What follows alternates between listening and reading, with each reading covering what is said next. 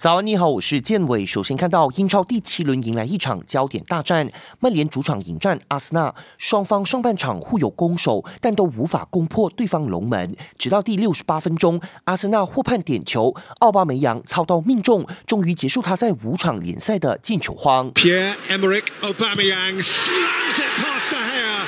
and the Gunners have a rare Old Trafford lead. 凭借这个进球，阿森纳一比零惊险拿下比赛，十四年来首次在联赛客场战胜曼联。另一边的热刺在自家门口保住了面子，二比一战胜布莱顿，升到英超积分榜第二名。哈里凯恩造点后主罚命中，替补登场的贝尔上场短短三分钟就攻入制胜球，这是他回归热刺后的第一个进球，距离他的上一个英超进球已经过去了七年零一百六十六天。